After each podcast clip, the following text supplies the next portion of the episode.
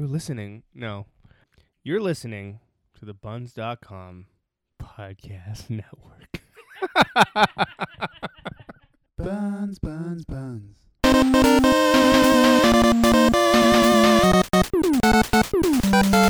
Hello, lovers. Welcome to a Sunday breakfast edition of You Gotta Love It, the show where you tell us and the rest of the world the things that you love that we might have missed. The show where you can come to discover the best things you never knew existed. And the show where you can force us to sit through the worst entertainment you can find and say, well, you gotta love it. Koji Andrew in the morning. Yeah, exactly. My name is Koji. um, I am. I don't know what I am this week. I am a part-time. Um, what did I even do? I don't know. Um, I'm a part-time denim model Nice. and uh, full-time. Uh, Gym rat. I guess so these days, Jim Rat. And with me, as always, uh, is my good friend and um, working on a Saturday night, Andrew Patterson. I don't know, like you didn't really do much this weekend. No, I didn't really do much this weekend. Uh, did some Christmas shopping. Oh yeah, Yeah. got to get that out the, out of the way. Wor did some work in the studio. Just kind of generally took it easy. Went to the market, got some produce. You know. Yeah, Uh, I don't know. yeah. I'm, Relax. ha- I'm having a problem though. Like the I'm, I'm doing that. Like my Christmas shopping kind of goes like one for you and one for me. yeah, like I, I, the places I'm doing my shopping are not conducive to not spending money on myself as well. So it's my Christmas budget is essentially double what it should be because I'm, tr- I'm treating myself. I gotta say that uh, Amazon Prime is like the ultimate Christmas sort of tool. Uh, although, or not even just Amazon Prime, but online shopping in general. Because I was uh, invited to a friend's house for Christmas, and his sisters have ch- have children, and I, I like I know the family, and uh, I was told not to get anything for the parents, but to get some gifts for the kids. So I went online and this is like yesterday, and it's gonna come tomorrow, which is Yeah. perfect. I went online and got these things called Hatchimals, Yes. which is like I don't know, kids love them. Oh yeah. So I ordered a couple of those, and they were like, right now Toys R Us has no no like the shipping is free, so there was like four bucks each or something, and it was just like, gonna be delivered to my door. It's fucking perfect, you know? What a what a time we live in. What a world we live in. Yeah. You know what? Which is Go ahead. I was just gonna say it's a good segue into our hidden gem, but we haven't even talked about our material. Oh bef- no, it's not our hidden gem. Oh shit. Before we even get there, I just want to say that from last week's episode, or maybe it was two weeks ago now, I don't remember what order we released these in, but um, The Disaster Artist and The Room. Yeah. I've changed my tune on it. It's not even so bad it's good, The Room. It's Mm. just good. It's just a good movie.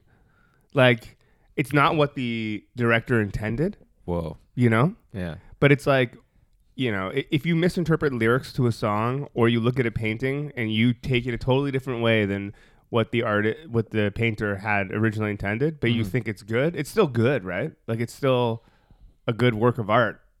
You know, a song can still be Yeah. good if the words mean something different to you than what they meant to the author of the lyrics. True.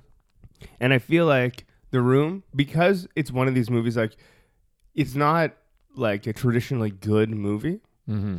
but you can watch it over and over and over again and get entertainment out of it. That's like, there's a lot of bad movies you can't do that with. Like, there's no way I'm watching Your Boss's Daughter ever again. You know what I mean? Yeah. But The Room, like, I could definitely, I'll watch that again and again and again. Yeah. You know, it's just like it, it is good. Yeah. Oh, hey, Mark, Oh, hey, Mark. Yeah, Yeah. no, I'll. T- t- I mean, it's just good. sure, man, sure. I, uh, I've had a lot of discussions about both, both movies, and I was just kind of trying to explain to people how that haven't haven't listened to our show, uh, how how it kind of made me feel and how our viewing experience went, and just Yeah. like that weird disconnect where I felt like people were laughing at the wrong things, kind of, you know, and it made me sort of uncomfortable. Yeah. Um, and just uh, basically urging people to do what we urge them in the podcast. I'm like, you know, like re- even if you've seen it, rewatch The Room, but go into The Disaster Artist. Like, go in however you want, but Yeah. just like appreciate that it's not like you know, it's more of a dramatic movie that has comedic elements. You Yeah. know, that's like about anyway, whatever. Well, we don't need to rehash that episode, but it was great. It was the we've been like on, I th- the last couple episodes have been some pretty Well, so this one, things. this, one is like the craziest episode I think we've ever done, in Definitely material wise. definitely the highest intensity. Like, But I, both- I loved both things so much, so much. Yeah. I mean, we can get into that in a second. But w- this week we are talking about uh, the hidden gem, "Good Time," starring Andrew, not Andrew, Daniel Pat Pat Robert Pattinson. Robert Pattinson. Jesus Christ, and uh, the movie Mother, starring uh, Jennifer Lawrence and Javier Bardem. Uh, Wow, wow. as, as as the you gotta love it. Yeah, yeah. So let's start with the hidden gem as we do. Um, the hidden gem. I mean, what? I don't even know what to say about this movie. It's not what you would expect from. Well, here's the thing: Robert Pattinson was in Twilight, Yeah. Harry Potter, Mm-hmm. and then I, he kind of ducked out of the spotlight. He pulled one of those things that I think Wasn't uh, he in Water for Elephants? Yeah. Anyway. uh, yeah, he's but but well, my point is just like there's these you know these actors, these young actors. I wouldn't go so far as to say child actors, but you know, teen actors or whatever. Yeah. the heartthrobs, and they're in these like huge these days, particularly these like massive trilogies or these big budget, you know, like teen fiction films Right. and they do one of two things they either like carry that momentum into a career doing being basically pop actors Yeah. or they realize that they now have maybe some leverage or they have a, a foundation to kind of like Like- fuck off and do what they want to do. Yeah, just enough money to like re- literally yeah. do nothing. do nothing. Um and i f- uh, would, would and like whatever you know like more power to you. I'm not really like picking on on either per but i think robert pattinson kind of did that. He was in that um what was that other movie called that was so in the car the poster was like the car where he was like traveling around the I don't know. cosmopolis or something like that I don't know. I don't recall. I probably got that wrong. But I just feel like he, you know, Zac Efron, High School Musical, right? Could have like, and he still kind of does the popular comedy type Well, stuff. so he, I think he went the other route and Yeah. then diverged later because like Yeah. he was he was in like Valentine's Day or whatever Oh, yeah. and like all these like heartthrobby movies and then Yeah. someone was like, wait, this guy's funny though, you know? But like Robert Pattinson went like underground, you know? Yeah. Well, he kind of did a Daniel Radcliffe. Yeah. Yeah. Yeah, And this- interesting. they both have a similar trajectory, sort Yeah. of. But This, movie is is like the height of that. I, I feel. Yeah. So, Good Time, a summary of this movie is basically it's about a, a guy whose brother has like a learning disability Yeah. or, or uh, Some kind of mental issue. yeah, like a, yeah. And uh, he, right out of the gates, they rob a bank. Well, They like there's details, but just Yeah. the gist is they rob Okay. a bank, and the rest of the movie is like basically like the 24 hours, say, or the 12 hours after robbing the bank. No, it's 24 hours where his brother gets caught immediately. Robert Pattinson's brother, like the the and uh, he then proceeds to just try to escape capture from the police, but also get his brother out get, of jail. get his brother out of jail. And it's one of those movies that's basically just nonstop. You almost feel like even though the movie itself is like un, just comes in just under two hours, it feels like you're watching the entire 24 hours. it's like, there- real time. Yeah, there's like not there's not a lot of like uh, passage of time off camera for the audience. At least that you know it doesn't feel that Right. way. It, it's really only the mundane stuff that you don't see. Like if they're driving from one place to another. yeah, although there's some amazing driving scenes. Yeah. But but generally speaking, if they're dri- traveling, let's say from one place to another, one place he boards a bus, you don't see the bus rolling along to every stop, you know, that sort of thing. But like other than that, you're kind of watching the whole thing unfold, and it is bananas. Yeah. This movie, right? I, I feel like to get you in the headspace of what this movie is like is if you've ever seen the movie Running Scared Okay. with uh, fucking Fast and the Furious. Why am I drawing a blank? Paul Walker, Vin Paul Diesel. Walker. Paul Walker. Uh, this is like that, but with a shitty person.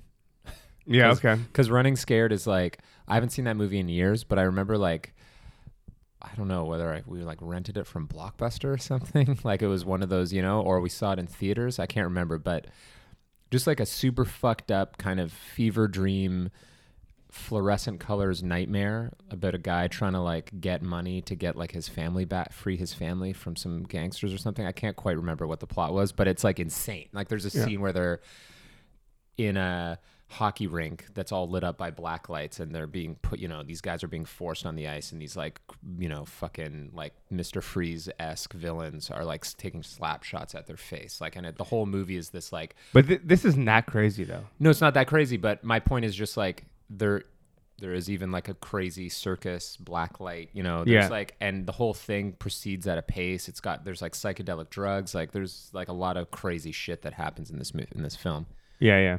but anyway that was sort of the gist but like so what And it's kind of got got the gritty feel. I feel like it's much grittier than running scared like end of watch or something. yeah You know what I mean? It's just like oh, it's so it feels the movie feels dirty. Yeah, it's more down, it's more down to earth though than yeah. I'm not like saying it's the same movie as Running Scared. It's just like I'm kept thinking about it because the the pace of the film Yeah. is like the only real calm parts are the beginning where it's his brother with like his like psychologist or psychiatrist or you know just some sort of is like a social worker that's like helping his brother and Robert Pattinson bursts in to be like yo what are you doing here and like get, gets him out of there Yeah. and then uh, even the I would say even the bank robbery scene is like calm. Yeah. like it's there's like it's not it's like a very understated compared to the rest of the movie. Subdued. These guys basically just like right after the opening scene, they just have these crazy masks on, and they just like that make them look like they're just like construction workers or something with Yeah. like you know the neon jackets, neon vests, and they just walk into a bank, write a note that says like fill this bag up with like sixty five thousand dollars. I don't even know why he brought his brother because like had he not brought his brother, he probably would have just been fine. Yeah. Well, I think that was like the only that was their way of showing that he in in his own weird way he you know he had this like connection with his brother like he wanted like the opening sentence where he kind of comes in and he's like like what do you think you know like you think you're stupid like you think you know like Yeah. you think you belong in this like place like you don't you know like you're fine don't worry about it Right. and he's trying to kind of like I think convince himself, but also convince his brother that he doesn't have this, you know, Yeah. disability, so to speak. And then I think that the bank robbery is something he would have done on his own anyway, because he just is kind of like a scummy guy. But like that was his like, you know, like we can do this together, you know, like Right. you know. And I think that that was supposed to be the sort of that's what makes those two characters connected and shows their sort of bond and like what like gives this sort of impetus for how he behaves for the rest of the movie because he clearly doesn't know what the fuck he's doing like he's just like a, Yeah. we don't know much about him we still don't know much about his character at the end of the movie other than he's pretty scummy like he's Right. clearly a pretty shitty person kind of like a chronic liar And Jennifer Jason Lee's character. Oh my oh god. dude everybody in this movie is fucked up it's so crazy His brother kind of feels like a He's one, of the, mice direct- and one of the directors eh Oh really? yeah Like it's like a a brother du- it's a brother duo Lennie kind of character, but like maybe not. It, it just the one scene, even at the end, where he's just like, "I don't know no one here." I'm like, "Oh no," but then he like kind of is fine. But you know, that Iggy Pop song with uh okay so like just yeah there's so many things so I feel like this episode this is gonna be hard to like condense but yeah. But you like this movie though? I liked it. Uh, Oneohtrix Point Never did the score, which was sick. It was like a, it was really an obvious, you know, there's this current trend of modern media leveraging like 80s synth wave style music. I liked Oneohtrix Point Never prior to seeing this movie though. So when I saw that the soundtrack, I was like, oh, this is gonna be pretty cool. I I like the soundtrack, but I feel like the, the this whole thing is getting is getting overused. Yeah, I agree. This movie is kind of one of those movies that I wouldn't actually mind seeing it in because of the whole like fever pitch, like madness sort of deal. You know, kind of like Drive or whatever. Mm-hmm. But I don't know. It's just like don't I don't want to get like oversaturated. Yeah, yeah, But it's, gonna happen. Obviously, it's the soundtracks that sell, right? Yeah. that's really what it comes down to. Those are the ones that people want to buy now. Yeah. Uh, it's um Have you had- pre-ordered your Thor Ragnarok soundtrack or what? it's it there's like I don't know. I don't even really know like what what else to talk about. Like there's so much stuff that happens in this movie. There's a lot of like really like it's very dark. There's some really you know, I read some of the reviews after and there's people that just hated it, you know. This I- was well, a hidden gem, but so- there's critics that were just saying that it was like this hollow, you know, it they use like pace and like shock value to try to like cover up the fact that there's like nothing there's nothing there.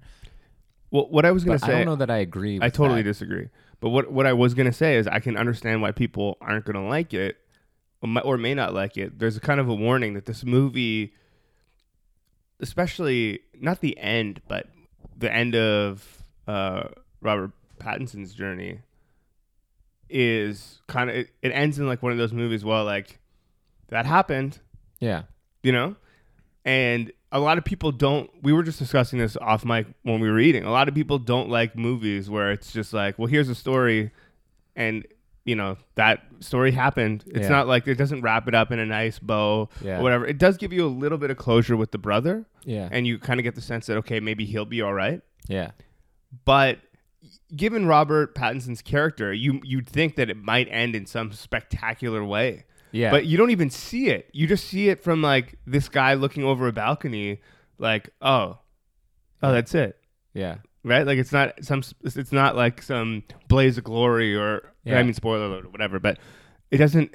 It it just is. Yeah, and there's like a lot of I think there one thing that both the movies that we are talking about today have in common, they both are fucking ratcheted up the intensity. Like they both are like it's hard to blink or Yeah. look away because it's like a constant like just escalation and they both have some very shocking things in them that are like for some reason not for some reason i like they it it could have been horribly in poor taste in another film say i don't know oh, like Oh, yeah, there's like yeah, a yeah. sequence in this movie where he's like trying to seduce like a 16 year old girl which is really un- well uncomfortable to say the least and it's really weird but like in context of what's happening it You- doesn't make it okay You understand why he's you doing understand it. why he's doing it, but like you're still like, this guy is a fucking scumbag. Like, what is he doing? Like, th- this is horrible. It's like you want to see what's happening, but you don't necessarily.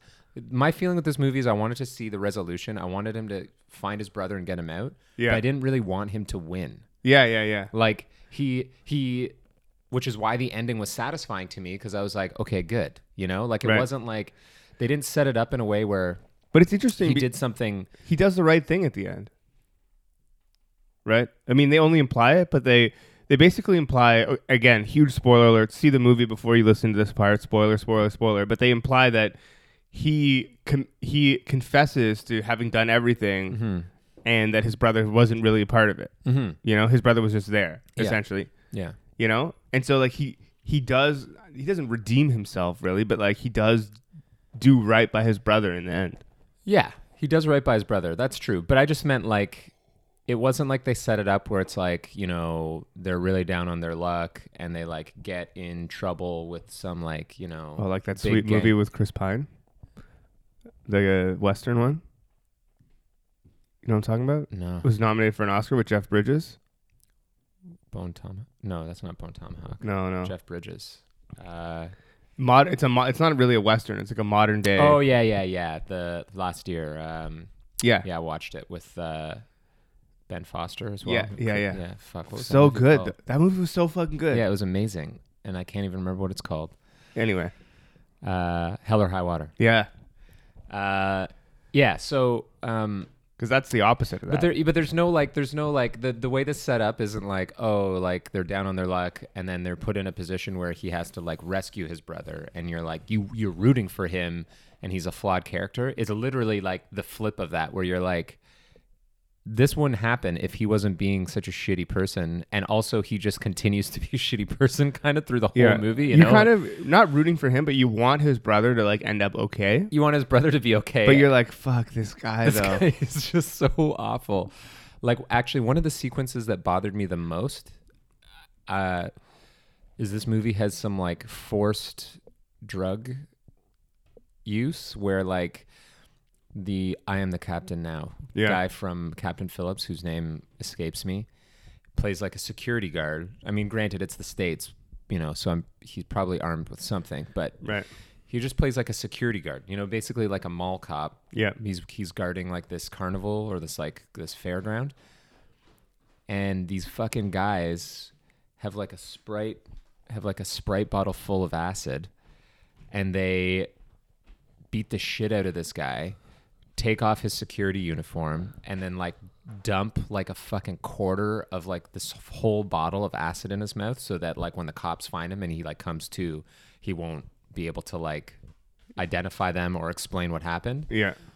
but it's done in a very like again gritty like it's it doesn't feel over the top when they're doing it Right. and it's it's done so violently like the guy when he's just like oh like drink up motherfucker or whatever Yeah. Yeah. and i'm just like oh no and then when the guy wakes up it's just like you feel for him so badly like he you know probably Yeah. like permanent brain damage i don't know but like just comes to he doesn't know he's like speaking gibberish he's clearly terrified he doesn't know what's going on and the police see like a bloodied black man on the ground acting crazy so they're obviously they like cuff him and they like chain him to like a bit and you're just like these guys are just fucking the worst like they're just leaving a trail of destruction in their wake like Yeah. um, but I did. I will say that I did think. I think this movie is worth watching just to because it's a very interesting. It's like you're watching him make decisions on the fly, Yeah. and it doesn't feel. It does feel seat of your pants. Like you feel watching it feels like It's very the way he- tense. yeah, it's like the way he's behaving is how you watch this movie. There's not. You don't really know what he's going to do next. There's not a lot of premeditation. He just finds himself in situations trying to not get arrested. Yeah. And he's literally making decisions like as you're watching the film. It's kind I don't know, it's just like kind of unique. Like I can't really think of another, you know what I mean? Yeah. Yeah. yeah. Like like when he gets dropped off, they get dropped off from the bus from like the the wheel trans thing from the Mm-hmm. hospital. And he's just like, fuck, like what I'm in the middle of nowhere. So he just goes to the last address where that like black woman is and just knocks on the door and is just like, Hey, can I come and use your phone? Like the whole film is just him being like, Okay, what am I gonna do next? You know, like how can I yo, and then when that guy comes to yeah. twist, I don't even want to ruin it. I was just like, what? It, it took me a while to figure out what was going on. yeah, I know, but the, which is like, Yeah. which I don't know. Yeah, is and and you know, speaking on some of the traditional, like there's some really cool film techniques. I I really liked how they did some of the transportation scenes. Like the camera would like zoom out from a car, and you would almost see the car move from location to location, like the Yeah. whole the whole drive, but from this weird, trippy aerial view. Um, Robert Pattinson looked absolutely terrible. Like props to him and the makeup and costuming, like that. Like he did you you wouldn't recognize him really. Like he Yeah. looks pretty fuck. Uh, So thumbs up, basically, is what we're saying. yeah. Okay, I think now is probably a good time. Speaking of looking terrible, uh, to talk about our "You Gotta Love It" for the week. Mother! Exclamation point. How? So I mean, I know how. I know how. Here's but the like, thing: this is the first movie that I think is a "You Gotta Love It" based solely, like having nothing to do with the actual movie itself. So th- a lot of the reason people hated it and kind of felt cheated and whatever, because Trigger, I, I trigger warning. I did a lot of no no no. I did a lot of like uh, research. Is the official poster? I mean, there was a bunch of posters done by what's his name? Oh my god, famous artist. Uh, okay, I'll, I'll I'll look it up while we talk while we talk. But there was a bunch of posters done by this famous artist um, that were really like really beautiful hmm but the actual poster for the for the release uh, this isn't one of those this is the release poster There were so many posters. it looked like rosemary's, baby. Yeah. so and it was marketed as a home invasion thriller which is like Right. could not be further from what this movie is Yeah. Interestingly, and so uh, well before you before you go on it's just like a lot of people came in and saw this movie and thought to themselves like no we were cheated how could you even not just switch gears though? um Like I, I would almost probably like this movie more if I went in expecting that and then saw this because it it would be so so much greater than the Well, okay. Well, let me say this though. I knew going into it that it was a biblical allegory. Okay. And so that made it way better for me. Way better. I I would say that I almost wish you hadn't said that yet, but I know we're gonna have to get to it at some point. I would say that I I went in this movie knowing absolutely nothing, and I did read a little bit about the marketing after. Oh, it's James like, Jean. oh, it was. Uh, James Jean. Yeah. Uh, Vanity Fair. There was all these article magazines and articles covering and like being like, oh, like here's all the things they did wrong in promoting this movie. Here's my experience with this movie. I saw the trailer on the TIFF website for TIFF. Yeah. That was it. Okay. Okay. But no, I, I'm just saying from my experience. So I went into this movie seeing a trailer. I know there was multiple ones, but the one I saw was perfect. Didn't tell me anything. I was like, fucking Darren Aronofsky, Javier Bardem. Not a, the hugest Jennifer Lawrence fan, but based on this trailer, I was like, I just want to see this movie. It looks amazing. And then I didn't hear or see anything else well, at so all, here, here's the thing. Okay. And I think other than Lucas saw it and said it was amazing. what makes this so interesting, right, is that like if you are a TIFF moviegoer watching the, tr- the trailer for TIFF, going to see this movie, you would probably like it. Mm-hmm. But when it's released to the general, and, and at that point, it didn't have that Rosemary's Baby poster, right? Mm.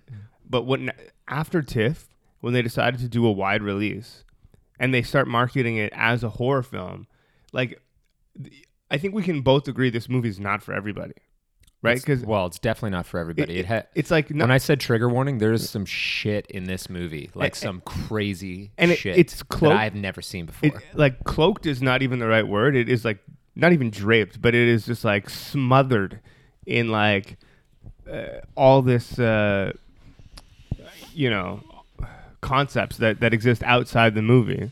That like, you know, it requires you to have some some prior knowledge of certain things going into it for you to get the full enjoyment out of it. I'm not saying that you couldn't enjoy it if you didn't understand certain things, hmm but like uh, you know i mean we i already tipped the the fucking hat there but like if if if you knew the book of genesis hmm especially the ending would make so much more sense you'd be like oh fuck that's so crazy like it's so crazy but it's even more crazy because it's like this whole thing you know and Well, here's yeah. I, I I, don't know that the general public it, it, when they go to a movie on a friday night that they're looking for like a, a scare that's Sure. this is a movie for them like i think yeah, that's fair. Get Out was probably the perfect combination of horror and like, you know, heady Still haven't seen it. concepts. Yeah. What?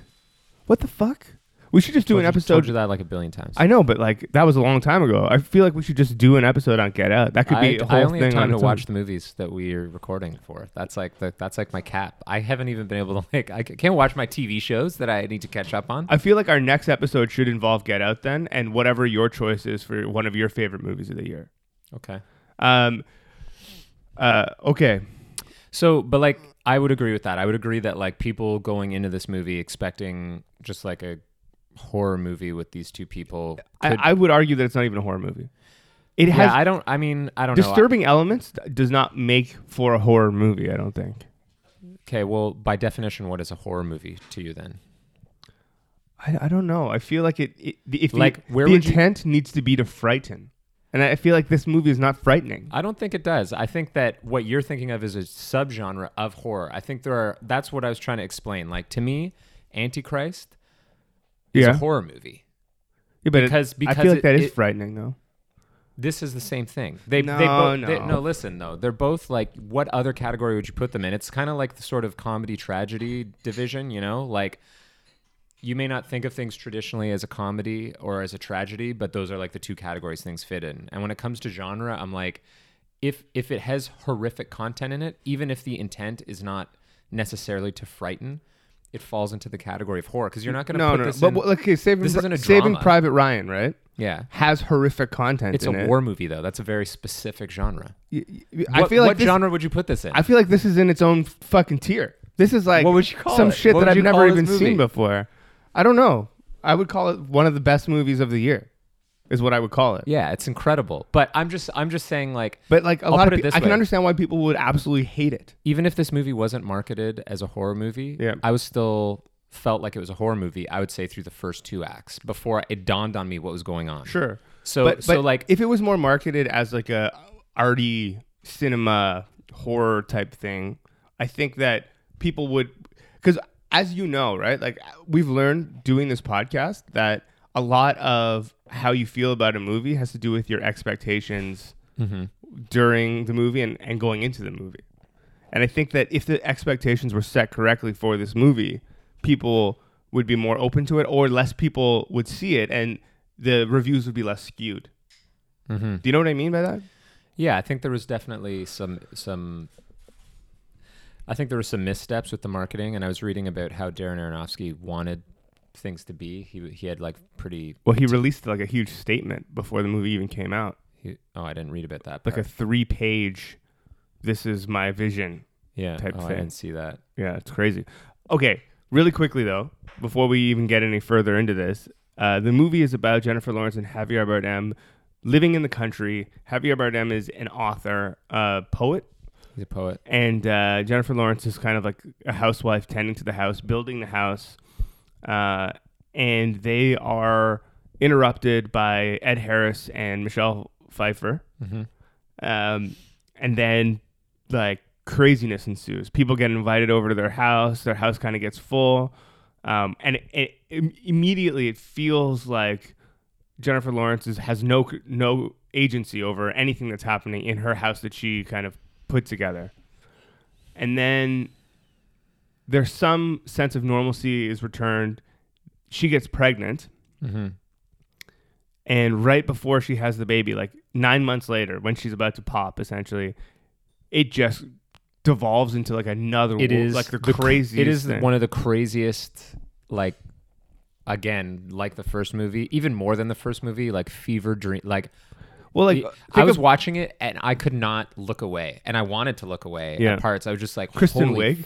fuck, what is happening? Yeah. But here's the thing. You know when I messaged you and I was just like swearing? I messaged like probably four or five people just being like, "Have you seen this movie? What the fuck?" Like I was just like so and I had probably like 15 minutes left when I messaged you. Yeah.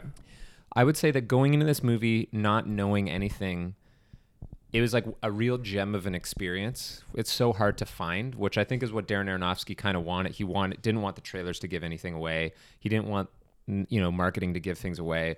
And there was all these missteps kind of outside of the movie about how it was presented, but I feel like I kind of saw it the way it was intended because I didn't really know going into it what it was about. But in his And- statement, he explains the whole. I didn't read the statement. Okay. Anyway, I'm I just, just saying. literally all I saw was like that first trailer, wanted to see the movie, saw the movie. yeah. But like it took me I would say that I knew something was up in the first act. I was like, okay, clearly there's like heavy allegory. There's a lot of metaphor here. Mm-hmm. You know, there's a lot of stuff going on. It's not what it seems. And I, I at that point picked up that it maybe wasn't a traditional horror movie, but I was still kind of piecing together. It wasn't second nature for me. Like I didn't make those steps quickly because I wasn't raised in a household that like non-religious. There, you know, you're Yeah. talking about Book of Genesis, but I was like, okay, something, something's going on here. Second act, even more so. I was like, okay, something's really going on here. When it dawned on me what it was, which I hadn't quite distilled, but like when you when I messaged you and you're like, "Oh, it's this." I was just like, "Of course it is." But like I was almost I feel like I would have gotten there myself, but like when you told me that, fucking blew my mind. I was just like, "It makes so much sense." And I was Yeah, like yeah, thinking yeah. back to the whole movie, just like every scene. And I was just thinking It's about all- amazing. All, of the things that It's so- happen and I was just like, "This is fucking unreal." Like it was just Okay. Well, it was so- like, it was just like this like floodgates opening and I was watching the movie but I also wasn't e, it was like wa- I was watching it from outside myself just thinking about the entire experience beginning to end just like holy shit this is like this is crazy uh I do have one question for you before I forget yeah. what do you think that tinkling noise through the whole movie meant Oh, I don't know. Did you notice that Yeah, yeah. I made three notes about it. I made a note about it at the beginning, and then I made a note about it bef- just before things got crazy, and then at the end, it was so consistent. It's happening like it was like ting, ting, Yeah. I and it was know. like it was it was there. You never like I think it had something to do with the the like crystal or something, but like I don't know. And I didn't read anything about that, and I was like, how did nobody notice the sound? It was driving me nuts, but like. Not ruining the movie, but I just wanted to know Right. what what it represented. Did you do any reading afterwards? I did quite a bit of reading afterwards, but like it didn't really. I, my brain was just mush because I was just like, "Holy fuck!" This just like So fucking knocked me on my ass. I mean, the whole. uh, Well, I guess we should probably just go through it piece by piece, right? So like, Ed well, Ha- let's just say right here, honestly, because I really feel like like go watch this movie before we continue talking about it. I know we say spoiler alert a lot. We've already said some shit, but the, if we're I, gonna do a deep dive, we really need to like, like you need to not know what's going on. I, I, I think it's ironic and uh, and interesting, and I would wager this. Well, okay, just ironic and interesting that probably one of the best movies I have watched all year. This coffee got Like- me focused, bro. The the probably the the best movie we've watched for this podcast. Period. Not period. Not period. But this year, that but this year, right? 2017 is a you gotta love it. Right. Yeah, That's that's pretty so crazy. Crazy. It is crazy. It's just so good though. Okay, so um, Javier Bardem and and uh, Jennifer Lawrence, God and Mother Nature. yeah, Okay, and then Ed Harris and uh, and Michelle Pfeiffer come in there, Adam and Eve, mm-hmm. and and you know they're talking about having sex and doing all this stuff. I don't know why they made them like an older couple, but whatever, it doesn't really matter. And why Adam was dying. Like I, I don't know the Book of Genesis that well to know like what that's all about, but. Uh, okay, so the rib, well, yeah, like how? Oh man, and then uh, Cain and Abel are their kids, yeah, right? And one murders the other, obviously, and then yeah. then then goes away, and and they, I guess like all the people showing up at their house is like I'm sure that there's within those like glimpses of all the extras, they all represent something, but it just gets so crazy so fast that it doesn't even matter. I want to just know like, who the who the uh, the black guy is that offers her alcohol, like who that guy's supposed to be, because I feel like for sure that guy's supposed to be somebody. or like the creepy guy that's hitting on her. Yeah, But this, this, fuck, man. There's so much to talk about in this movie. It's so crazy. and It's then like, well, so what's super interesting, right, is like, and then she gets pregnant. Like we're skipping ahead a lot, but she gets pregnant and then has Jesus essentially, and she's like, I don't want you to take my baby. I don't want you to take my baby. And they're like, Well, I just want you to see. I just want them to see him. You know, and Mhm. they're like, she's like, No, no, no. Uh, she falls. Uh, sh- she falls asleep, and uh, and then Javier Bardem takes the baby and shows it to the people, and the baby's getting passed along, like, you know, like almost crowd surfing. this is like, yeah, this was like a definite like trigger warning scene. Yeah, I was but- like, but- holy shit. That's a direct kind of um, allegory, whatever, for when Jesus is being carried to the cross, right? Hmm. And then the baby dies, and they're like, they killed my son, but it's like. You know, God and, and whoever his partner is looking at the death of their son, and he's like, "We have to forgive them." Yeah. We and have- she's like fucking just about ready to just snap, Yeah, just on the cusp. But then at that point, right, or even before that, sorry, when she's pregnant, about to have the kid, it like goes from like, um, you know, the BC, obviously, Yeah. to like AD, where like there's like actual military fighting over, you know, whose God is whose. They're like putting stuff up on the walls and stuff. I was like, this is fucking genius. It is so crazy, man. The the escalation And- over and that the- sequence was like The like ash on the forehead. Oh my god. I couldn't even I couldn't even it it escalated so quickly and at such a consistent pace Mm-hmm. that fuck man I like I can't even the the the thing we haven't really talked about is like Darren Aronofsky obviously is quite a skilled you know he he's no stranger to making to directing sort of like art house you know Yeah. like but the technical shit in this movie even for that sequence like the whole movie is filmed beautifully. Um another reason that i would kind of say it's filmed sort of like a very suspenseful horror movie.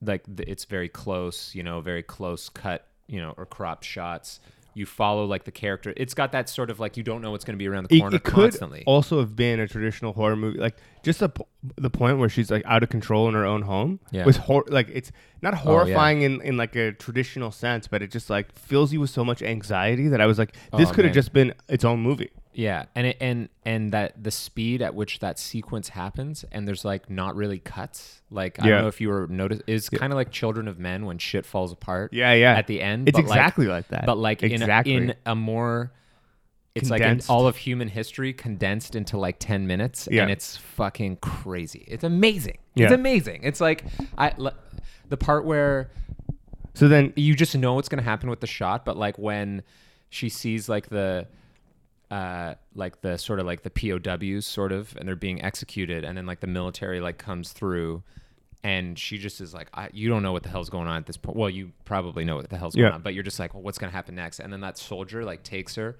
there's like an explosion and he protects her and then he like gets up and he's like we need a med and then his fucking jaw gets shot off Yeah. and it's like so like you're trying to catch up every second and insane things are constantly happening. Yeah, like i don't know. You can like really the, i don't think i've seen a movie that like portrays chaos in such a like you do you feel anxious you're watching it you're just like fuck. And at and then that again, point Kristen Wiig as the publicist slash herald. oh man. Uh, pretty pretty nuts. And then yeah, so then they have the they have the baby, and the world is calm for a second, and then they kill the baby, and they're so distraught with grief that they start eating its body and drinking its blood, which obviously is like a clear like oh this is Jesus Ugh. type moment. Uh, but like it, that's like Kinda, the only graphic. turns my stomach a It's really bit. the only graphic No, scene in the movie. when she's getting attacked it's pretty graphic oh yeah, right at the I end there. like oh my I f- god, yeah, I yeah, feel yeah. like that would be this almost more than the bit like hitting people with that right after the baby. I before reading the reviews, like I feel like that was something that upset a lot of people because like they don't really again, it's sort of like if you're I think you could argue that that would be one of those sequences where some people are like why do they need to show that? And other people I'm sure like you or I would be like it's kind of like crucial to the well, point like the Yeah. point of the movie it's just delivered with such brutal unflinching like you know you're not used to seeing that kind of thing and it's it's really awful and, And it's it- supposed to be awful like it's supposed to make you feel fucking horrible I think that again, knowing that she represents Mother Nature, yeah maybe softens the blow because it's it's a, Yeah. a metaphor for the the all of humanity kind of trampling and destroying Mother Nature. And then what happens is she finds the lighter and and burns the house down. oh before that she she lashes out though and she fucks Oh, she kills a bunch of people, she yeah. kills a lot of people and then yeah and then she just is like fuck it all and just like lights that she lights that so bitch on fire w- what's interesting though is I- I mean, and I didn't really do any research on in in on this. I I, I wonder why Darren Aronofsky decided to use fire because in in again in the book of Genesis it's a flood, right? It's Mm. like the whole Noah's Ark situation, and that's why again huge spoiler alert at the end of the movie the whole thing burns down. He gets like her love or whatever, mm-hmm, uses that to start again. Mm-hmm. and that starting again was you know g- god and mother nature whatever cleansing the earth of all these living things and being like fuck it let's we got to start over right? After like sodom and gomorrah and all that stuff. Like that's where this movie and that's why it starts off with somebody else slightly different. Yeah. And it's all cyclical yeah, in well this- in this film I, I, i'm not sure if it's i guess it must be because he starts over a number the of movie, times yeah the, yeah But I, I wonder, I wonder, like, because I, I again, I'm not so well versed in the Bible. How many times God has to like wipe the earth of things before He gets it right Well, the other thing, or the, right? the other thing though, the other thing that I thought interesting is, I guess maybe because I hadn't read any of the any of the Bible, yeah, I am aware that those are all there, but I also feel like the thing that I almost like noticed more mm-hmm. is that I felt like even more even uh, I mean that's a, is a pretty strong message of like that is clearly you know Javier Bardem's character particularly how it begins and how it ends speaks to that but I feel like a lot of it outside of biblical stories is just about humanity and sort of like the rape of the natural world like the our just Oh, because- totally. because yeah, yeah, like yeah. the you could watch that movie and like think of it almost separate like without god being in it you know? Like her she has she has created this home. Like she's created the you know this or the garden of eden like there's so many layers but like Yeah. basically she's created a planet. There are living things on it. She wants to like bring life into the world. She's like spent all this time creating this like complex you know intricate system. And then the organisms that are occupying it are just so like destructive and like and it starts off kind of slow but it's like those things like oh we don't smoke in here and then kind of like, oh, okay, well, whatever. And then people just kind of ignoring her, and you're Yeah. like, oh. And it's just sort of like that. That's when I started to notice like just the way people were behaving. I'm like, okay, I'm seeing something, a trend here. And then like during that party scene, where it's insane, they're just taking her food. You know, like Yeah. they're, they're eating her food. They're like taking her like resources. They're destroying things, even though she's like asking, like they're warning signs. She's The- like, the don't first- do that. The, the like Ed Harris party scene. Yeah, yeah, that one. Okay. yeah, and then Because the one afterwards, where the one afterwards gets even crazier though. Like Wh- when they're sitting on the sink. where they're just like, no, no, the one where they're just taking stuff. They're like, I Oh, need to yeah. have something. Oh yeah, yeah, yeah, it's yeah. like, fuck, it's Yeah. so crazy. and then like, and then you know, her reaction is kind of like, you know, there are people who talk about climate change and things that we've kind of like sped up or brought upon ourselves and how it, it has this destructive force that's kind of like mother nature like cleanse it. Like she's like i'm gonna like fucking flood the shit i'm gonna send like tropical storms. I'm gonna do all this crazy stuff. So at the end when she starts like killing people and just like losing it it's like she's been pushed too far and there's been so much destruction that it's just like okay the only way back from this is to fu- like i need to get these things out of here well, that's like- what that's what he was going for. Like, yeah i know but i'm just saying like it's a that- comment on modern day and how we've Oh, kind yeah. of fucked things. up, yeah. Absolutely. Well, I'm just saying it's a comment on a lot because, like, you could. I feel like you could take away that message without necessarily having to take away the the biblical messages. You know what I mean? Because uh, those things I Oh, think can totally. Yeah, exist yeah. mutually exclusively. But it's like, I don't know. I think that it's a pretty insane achievement to I to be honest. Like I Yeah. was like reeling after watching that movie. I was just like, that was fucking crazy. Yep, It was so crazy. I'm with you on that one. Do you have any thoughts about what the yellow elixir is that nobody seems to know? And Darren Aronofsky was like, "I'm taking that secret with me to my grave." Uh, one of the things I read was suggesting it was uh, a nod to another movie called The Yellow Curtain, Yeah, I saw that as well. but that's all I know. I don't really know much. I was wondering More. if it had something to do with science. But like, why would that? Oh, that, could be. I don't know. It could be. It could be like because But like from his perspective as a director, like, Yeah. you know, it was about like God and nature and maybe he was just trying to like slide in like a third element in a really like But it could be because every time previously that we feel like we're on the brink of destruction or something, and we get something like the steam engine or yeah. like whatever to like ease the burden And it was slightly. like it was the only thing that didn't seem it seemed kind of out of place, you know? yeah, like anyway whatever and and we don't know what it is and we don't really understand what it is or like what it's doing or how it works mm-hmm. Another thing that was really gross and disturbing was the toilet scene which i read was just supposed to imply that the the house was like a living thing kind of but like that was really fucking gross and when i saw that it was really unsettling and i didn't remember. Remind me of the scene.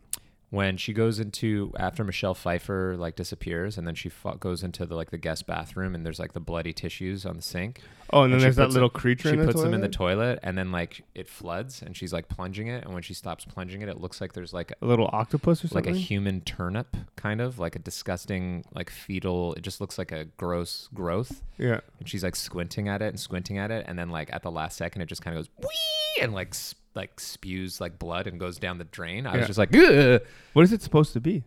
well that's what i that well i what I read was nobody really addressed it directly, except there was somebody on set because it was like a physical thing they made. Yeah.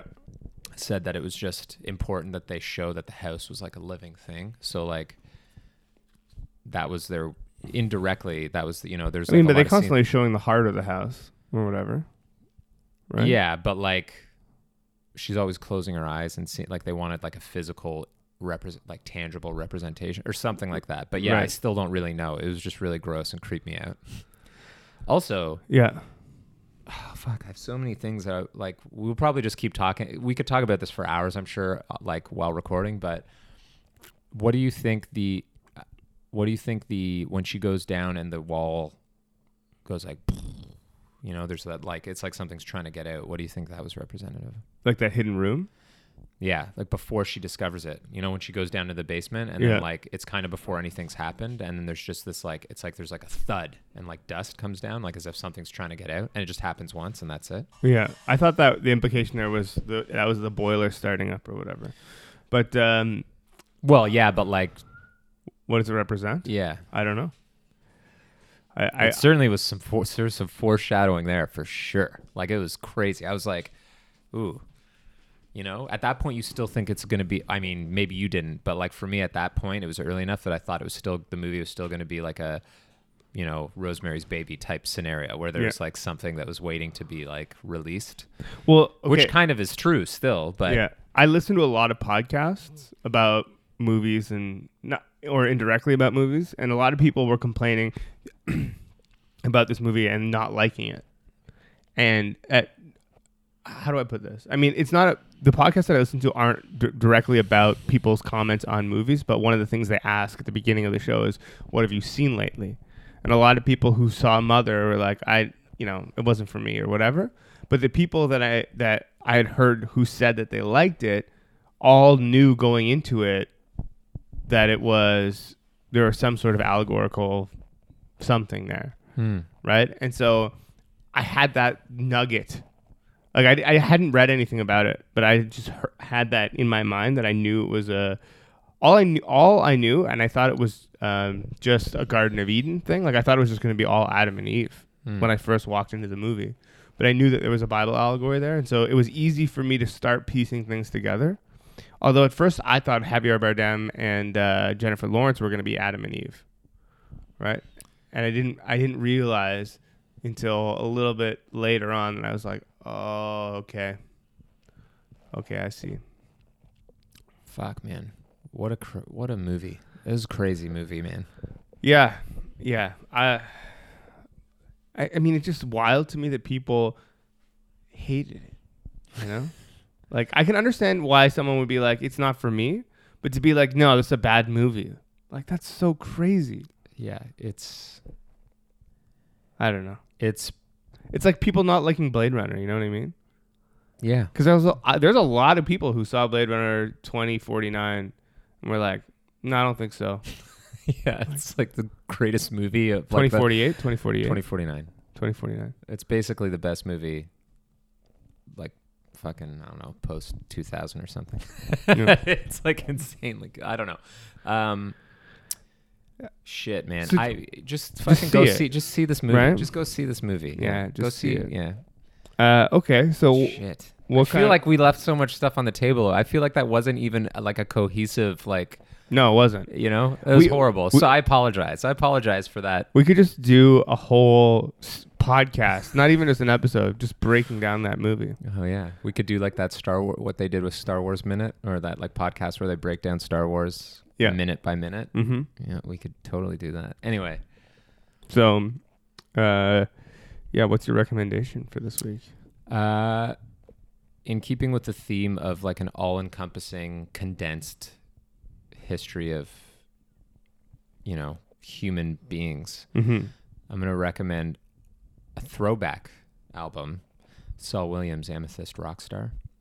Okay. Saul Williams is like a artist, a poet, uh, a, a rapper. I mean, I you don't what you, any of those things kind of reduces him to like one thing. He's just like a very talented individual who's been making. You know, he does like kind of like spoken word. Um, but he has a, a record called Amethyst Rockstar, and on that album, uh, there's a song called uh, Coded Language, Okay. Which we could maybe queue up. It's very. I, I'll say this: I think that it can, much like these films, can maybe rub people the wrong way because it's. It's essentially like an amazing, powerful, moving, like eight minute spoken word piece Yeah. but done in collaboration with um, oh fuck i'm totally drawing a blank um, i'm just gonna look it up uh, like a drum and bass dj from Oh, like, interesting. from like so the instrumentals themselves are uh, are very intense but it's uh it's fucking amazing he basically just like cover he covers every fucking I don't even know how to describe it. Well, again, we'll just cue it up so you can hear it. Um, but he he just covers everything. He just like there's parts of the song where he just lists, um, like one of my favorite parts that just still gives me kind of goosebumps or chills is like at the beginning. It's not even really a verse because of the structure of the song, but he says "thus" in the name of, and then just like lists all of these names. He's like Robeson, Godson, Hurston, Akhenaten, Hatshepsut, Blackfoot, Helen, Lennon, Kahlo, Kali, the Three Marias, Tara, Lilith, Lorde, Whitman, Baldwin, Ginsberg, Kaufman, and then like goes on and on like Gandhi, Holiday, Davis, Coltrane, Morrison, Joplin. So it's like, you know, musicians. It's it's um, like deities. It's like rulers. It's just like significant people, but like, uh, like it is this insanely long list, and then there's like another part where he's just talking about science and mu- it's just like this it, I, I don't think i've heard a song where somebody encompasses sort of like everything Right. just everything period like natural you know man-made like all of these different things in such a like impactful way um and yeah for some re- like as- particularly watching mother i was like after watching it i was like oh this is kind of like a visual version almost of like this uh this song I, I mean it is a song the way that it was it was put forth but i've also there's a video online where you can watch him just reading it Yeah. at like a uh, Def Jam poetry slam or something like like that from like the early 2000s or the late 90s where he just has literally a scroll. He's like written it out on this like long scroll and he's just Whoa. standing at a mic and he reads it with the same like intensity and cadence but there's like no beats behind it. Uh incredible. It's really good. But the whole the whole record is really good. It's a very uh it's definitely it's not for like it's not light listening you know? Yeah. like there's a lot of concept there but it's also just great music which is the best music i think is music that like sounds good but also has like a pretty you know it's got guts so that's my reco All right. My recommendation for this week is a game, and it is kind of on theme in name only, though. Okay. So there was a game uh, a number of years ago called Divinity Original Sin, Hmm. and I probably even recommended it like in the early days of the podcast. But the sequel was recently fully released. It was in beta for a long time. I backed it on Kickstarter years ago, or yeah, years ago at this point. Um, and I just started getting into part two, and like I said, in name only because it's called Divinity Original Sin two. is it But like an isometric yeah, like role-playing game yeah, something? isometric top down, very akin to uh, the first Fallout, like Fallout one and two, or um, Arcanum, or one of these. Uh, uh, I guess more popular, like Planescape Torment or Neverwinter Nights. Um, very much like that, except they've built in. Whoa, planescape torment that's crazy Yeah, they've built in so many um, variations to everything. So like, people will when you talk to even just people wandering the streets will have varying reactions depending on like who in your party you use to speak to them. So like based on your race or your class or your age or your sex or your all of these things everyone you speak to has varying degrees of dialogue, which is like insane to me how much they must have programmed into this game. And as you, I mean, it's more than that. So like, obviously your choices affect um, how people will react to you in the future, but to a point where when you do certain things, you get, for lack of a better term, hashtags attached to you. So if you you know sell somebody out at one point, you might get a hashtag scoundrel. So from now on, when when you uh, you know talk to a nobleman, they might think of you as a scoundrel. But also when you talk to other scoundrels, you now have dialogue options that you're like, oh, we're on the same page here. So like, let's fucking figure this out, right? And it's just like all these layers that I'm like still it's like an onion that I'm trying to peel and I could probably sit there and play forever. And what's interesting is that in this mode, if you're like a really hardcore nerd, they've built in I mean the first one had online play so you could play in a party with your friends if you wanted to. But they've also now built in what's called Dungeon Master mode. So you could actually use this game, build levels, do whatever to like further whatever pen and paper RPG you were playing with your buddies and just use this as like a visual representation of okay, you are now going through the dungeon and you know, I step here and cast this on this and you have full control. The person who's a dungeon master has full control over mapping it out and whatever and the people build their characters and then you can play whatever RPG that you would be playing with your friends, but use this as like an aid. which is like insane. That's Yeah. pretty nuts. yeah, yeah, yeah.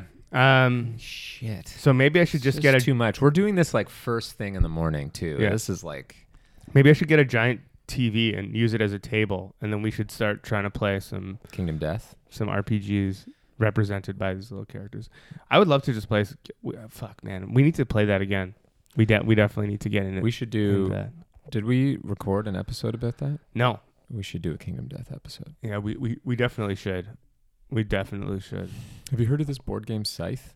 No, we should get more into like some tabletop shit though. We haven't done any yet. What for And- the podcast? Yeah, Yeah, right. why not? I mean, we're doing other games, and I have like a fuck ton of them in my basement. It's true. Uh, anyway, uh, yeah, I feel like we have only one or two left for the year. Yeah, it So- kind of crept up on us. So we'll do a we'll do a maybe best of. Well, okay, I feel like we should do a Christmas episode, Okay. and then we'll do a best of episode. And I, I apologize if the Christmas one comes out around New Year's and the best of comes out just after New Year's, but like, it, it's just gonna be what it is. All right. You know? Yeah, that's fine. Uh, because I got some holiday suggestions. We from could also do a New Year's one. We could just do like three. I mean, we're gonna do three anyway, but you know Yeah. what I mean. Like, okay, whatever. What, yeah, we'll just uh, we're not even gonna tell you. It's just gonna be a surprise. Yeah, yeah, yeah, It's gonna yeah. be a real surprise. All right, guys. Um, I feel like the you, you gotta love it though is gonna be Christmas Prince or something, because that's a movie that people are hating, absolutely hating on on uh, on Netflix. But we'll see, we'll see. Uh, okay, until next time, keep loving it.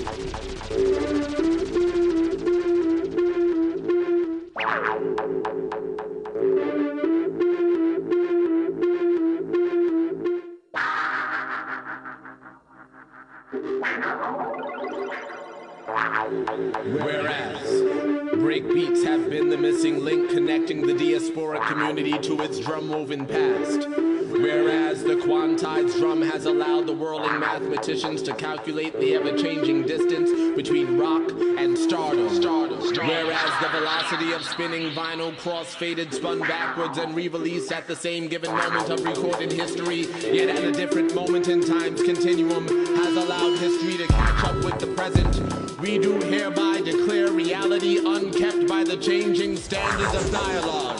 Statements such as keep it real, especially when punctuating or anticipating modes of ultra violence inflicted psychologically or physically, or depicting an unchanging rule of events, will henceforth be seen as retroactive and not representative of the individually determined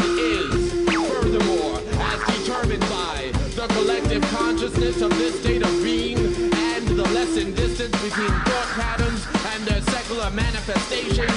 The role of men as listening receptacles is to be increased by a number no less than 70% of the current enlisted as vocal aggressors.